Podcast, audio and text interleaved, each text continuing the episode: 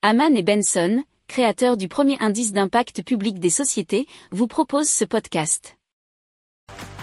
Haman and Benson. Le journal des stratèges.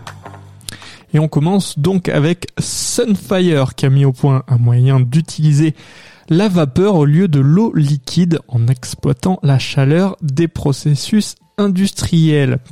Alors Total Energy s'est notamment associé avec Sunfire, donc l'électrolyseur euh, dénommé iLink 200 ou 200 du projet euh, ECO2 Met sera installé sur un de ces sites de Total Energy, la raffinerie Mitteldeutschland à Lena, environ 25 km à l'ouest de Leipzig.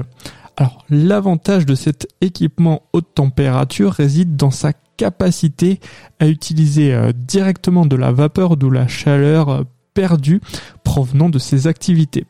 Alors, le bénéfice immédiat, c'est de réduire les besoins en électricité pour obtenir de l'hydrogène ou du méthanol.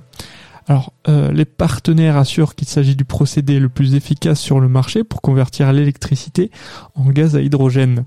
Le rendement du dispositif dépasse les 80%.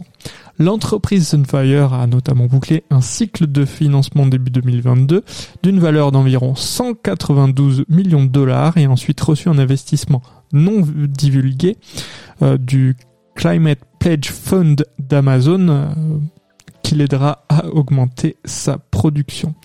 Et ce sont des informations euh, tirées en grande partie du Wall Street Journal. Si vous aimez cette revue de presse, vous pouvez euh, vous abonner gratuitement à notre newsletter euh, qui s'appelle La lettre des stratèges, LLDS, qui relate, et cela gratuitement, hein, du lundi au vendredi, l'actualité économique, technologique énergétique, mais aussi de l'hydrogène et puis de tout ce qu'on trouvera super intéressant pour votre vie. Pour approfondir ces sujets, abonnez-vous à la newsletter de Haman et Benson et écoutez nos autres podcasts que vous retrouverez dans les notes de l'émission ou sur notre site internet.